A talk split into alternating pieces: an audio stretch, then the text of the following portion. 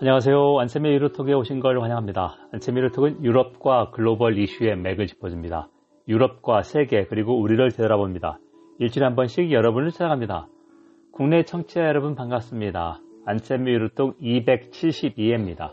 오늘은 그리스가 언론의 자유에서 이유 회원국 가운데 꼴찌다. 왜 그런가? 그걸 한번 심층적으로 분석해 보면서 우리 국내 언론 지형의 또 함의가 있기 때문에 한번 살펴보겠습니다. 자, 그러면 먼저 주요 뉴스입니다. 미국도 그린딜을 본격적으로 실행합니다. 그래서 유럽연합 이후 한번 비교를 하고 싶은데요. 팔월 칠일 미국 상원에서 아, 카밀라 하리스 부통령이 카스팅 버튼을 던져서 동수니까 오십 대 오십 통과됐고요. 하원에서도 오게 돼서 법이 발표됐다. 원래 제목은 아이알에이입니다. 인플레이션 리덕션 액트, 인플레이션 감축법인데요. 핵심을 보면 칠천사백억 달러를 지출하는데 그중에서 절반 정도 삼천육백구십억 달러, 사백오십조 원이 기후위기, 청정에너지 개발, 세제 혜택 그런 걸 최대 규모로 지원한다. 자, 그래서 이제 유럽연합이 앞서고 있는데 미국도 민주당 정부가 이걸 적극적으로 실천하겠다는 얘기인데요. 제가 칠월 초에 신과 함께 신과 대화에서 출연해서 계속 얘기했는데 유럽연합 이유는 우크라이나 전쟁이 장기화하더라도 그린딜을 적극적으로 추진할 수밖에 없다. 왜냐하면 러시아에 대한 에너지 의존도를 줄여야 하기 때문에 새로운 국제 에너지 질서가 만들어지기 때문에 그렇다는 얘기고요. 제가 강조하고 싶은 것은 유럽연합 이후의 정체성. 그린딜에서 선도하지만 이후의 정체성은 볼 것이 없다. 왜 우리가 유럽연합에 신경을 쓰겠냐 이거 이야기입니다.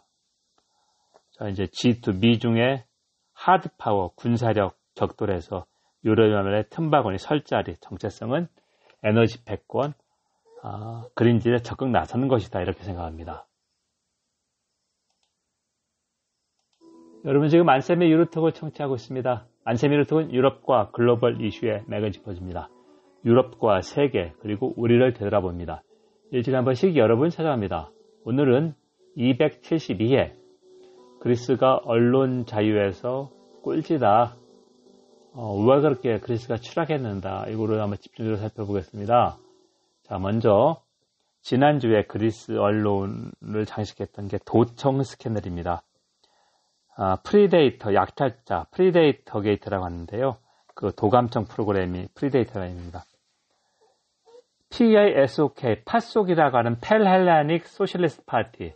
원래 어, 제일 야당이었는데 지금은 이제 급진자파 시리자 때문에 조금 있는데 야당 지도자의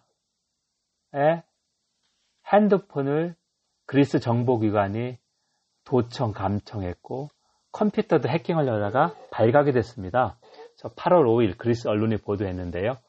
어, 그리스 사회당 지도자인 니코스 안드루라키스 핸드폰 있고 이 사람이 야당 총재이자 유럽의회 의원입니다. 유럽의회 의원이어서 어, 친러시아, 친중국 발언을 했는데요. 그리스 정부에서 뭐라고 해명했냐면 우크라이나와 아르메니아 정부에서 요청해서 해킹했다 이렇게 했는데 외국, 외국 정보를 끌어들이는 게 좀 말이 안 되는 거고 왜냐면은 외국 정보가 저 사람이 친 러시아적이니까 한번 좀 궁금하다 이렇게 얘기하는 거를 어, 불법 도감청했다는 말이 안 되는 것이죠. 그리고 어, 이제 그리스 정보기관장하고 어, 미초타키스 총리의 비서실장이 사임을 했는데 이 비서실장은 총리의 조카입니다. 자, 이제 이게 이제 스캔들이고요. 그럼 이제 그리스의 언론 자유가 얼마나 추락했냐 한번 보겠습니다. 이천십 년 그리스가 피그스 국가 가운데 피아이지에스 제일 먼저 어, 경제 위기를 겪으면서 어, 기업이 힘드니까 언론에 대한 언론의 광고도 줄어들고 언론이 살기 위해서 어, 정부에 더 의존하면서 정부의 입맛에 맞는 그런 기사를 계속 쓸 수밖에 없었는데요. 이천이십 년 팬데믹 위기 때는 더 그랬습니다. 그래서 지금 현재 그리스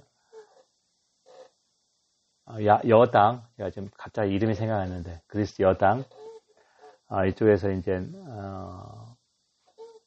이천만 유로 그러니까 한 백육십억 원, 아, 이백육십억 원 정도 어, 혈세를 들여서 언론 지원하는 프로그램이 있는데, 어, 팬데믹 때 정부의 입맛에 맞는 기자, 기사를 쓰는 언론만 지원을 했습니다. 근데 이제 언론 자유도가 얼마나 추락했냐면, 국경없는 기자회, 알 에스 에프라는 국경없는 기사회 세계 언론 자유 지수가 있는데요. 이천이십 년에 그리스 언론 자유가 백팔십 개국 가운데 백팔 위인데요. 유럽연합 이 유 회원국 가운데 꼴찌였습니다. 부정부패 얼룩진 발칸반도 불가리아보다 더 낮았습니다.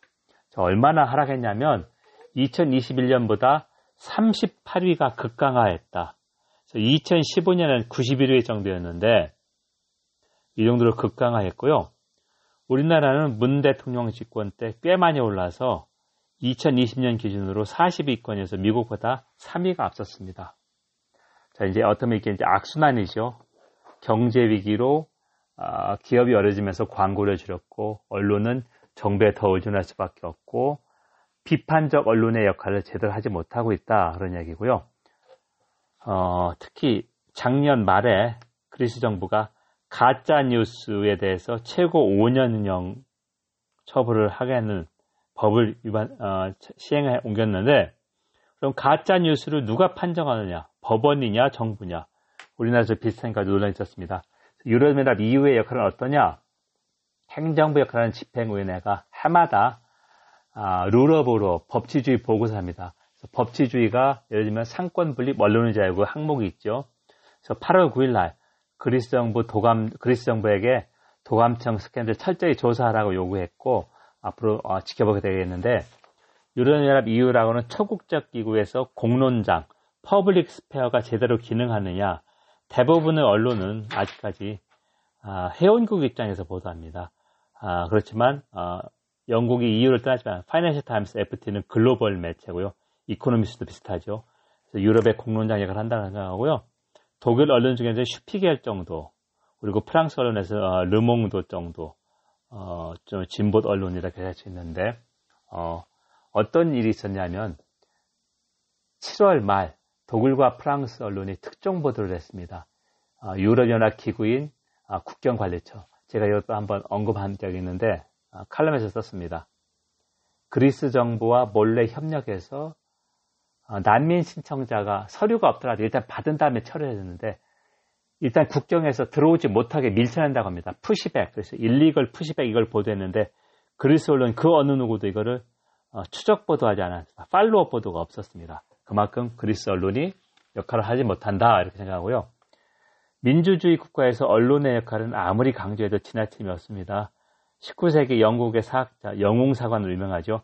토머스 칼날이, 칼날이 언론을 The Fourth Estate, 제사부, 입법, 사법 행정부에서 제사부라고 했습니다. 정부의 정책을 비판하고 감시하고 시민들의 목소리를 전달하는 이 언론의 역할인데요. 우리나라도 어, 최악의 영어 기레기라는 비판을 받고 있고, 언론의 역할이, 특히 기존 언론의 역할이 많이 비판받고 줄어들고 있습니다. 어, 저도 이제 어, 기자 경력 십이 년이 있고 어, 교수가 된 지 이제 십일 년이 되는데요.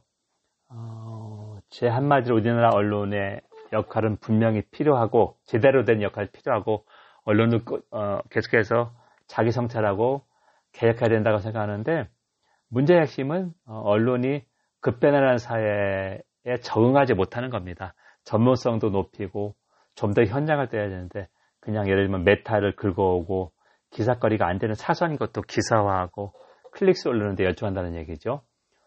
그래서 이제 올드 미디어라는 말을 안 쓰고 요새는 리거시, 유산 언론이라고 하는데요. 기존 공중파나 아니면 신문 같은 거. 그래서 제 경험을 얘기하겠습니다.